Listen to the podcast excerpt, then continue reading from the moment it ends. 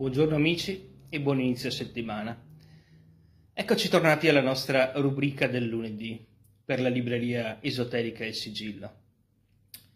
Come sempre, anche oggi ho una proposta di lettura per voi.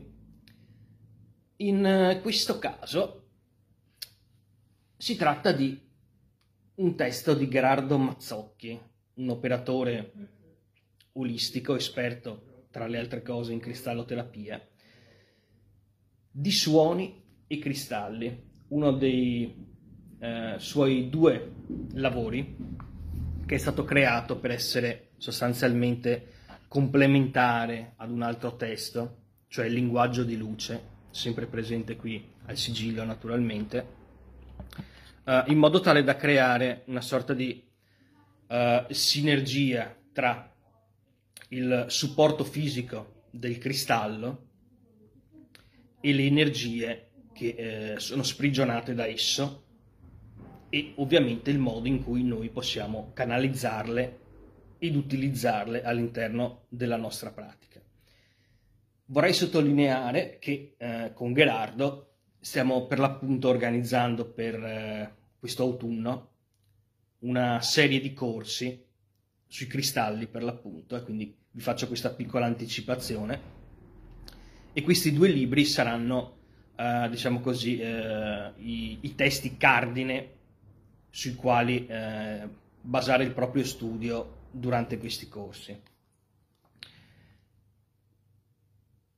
Ecco ve ne leggo un passaggio tratto da un uh, paragrafo che tratta di una pietra che a me è sempre uh, piaciuta tantissimo e, e che mi ha aiutato spesso anche a, ad elaborare la mia creatività artistica, la labradorite.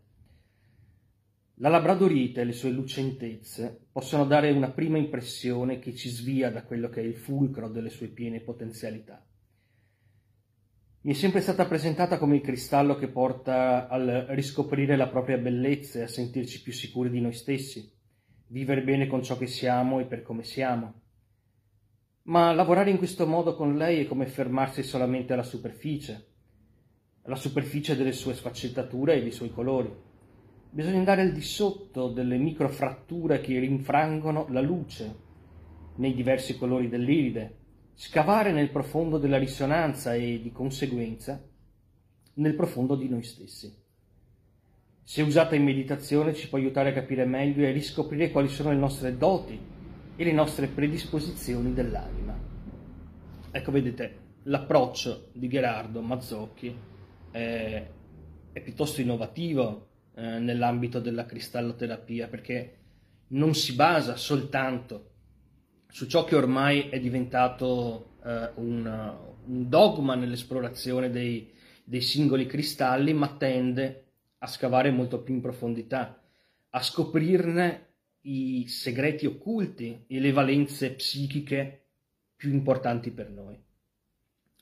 Quindi questo testo, insieme a Linguaggio di luce, che tratta invece la, eh, nello specifico la, la canalizzazione dell'energia, il, il, saper plasmare l'energia che, eh, che pervade l'intero universo, eh, diventeranno, come vi ho detto, per l'appunto i, i testi base dei corsi che stiamo organizzando per, per questo autunno sui cristalli. E quindi vi invito a, a studiarli in anticipo nel caso voleste eh, partecipare per l'appunto a questi, corsi, a questi corsi e ovviamente nel caso che eh, la cristalloterapia, questa, questa scienza che eh, permette di entrare in sintonia con le eh, peculiari vibrazioni di ogni singolo cristallo eh, vi interessi.